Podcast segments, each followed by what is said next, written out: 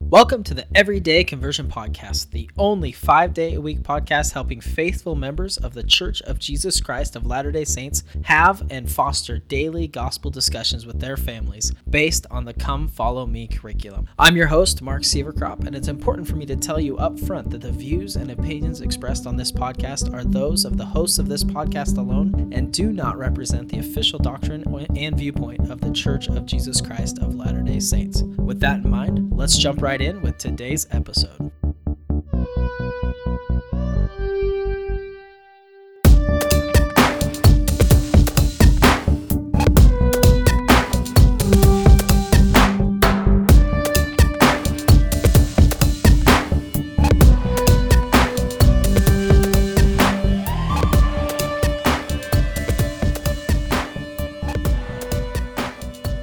As we discussed yesterday, in episode 11, Jesus Christ invites us to take upon ourselves his yoke so he can lighten our burdens. And by the way, if you haven't listened to episode number 11, you can find it inside your podcast player, or you can go to everydayconversion.com/011 to listen to that episode. But one of the ways we can have our burdens lightened by the Savior is by repenting and having him forgive our sins. This is a sacred experience, and it leads to an increase in our love for the Savior, like in this story from the Gospel of Luke. So the Savior had come to the house of one of the Pharisees and had sat down with him. And then we begin reading in Luke chapter 7, verse 37 and 38. And behold, a woman in the city, which was a sinner, when she knew that Jesus sat at meat in the Pharisee's house, brought an alabaster box of ointment,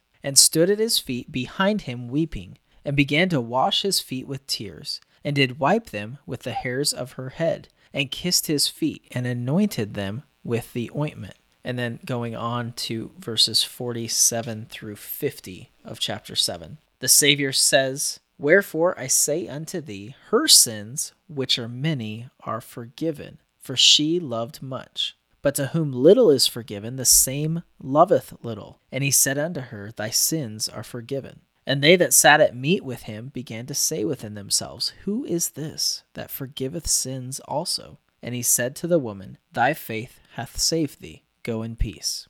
What a powerful, powerful story that is, of this woman who had such humility and reverence for the Savior to come and to anoint his feet with her tears and with a box of ointment, and to dry his feet with her hair. So my question today is, how can we be like the woman and show humility and love for the Savior? And my next question is, how has your love for the Savior increased as he has forgiven your sins?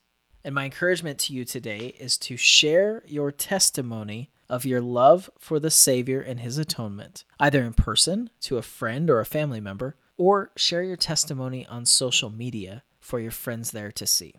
And again, just to recap, the two questions that we're asking today are, how can we be like this woman and show humility and love for the Savior? And how has your love for the Savior increased as he has forgiven your sins?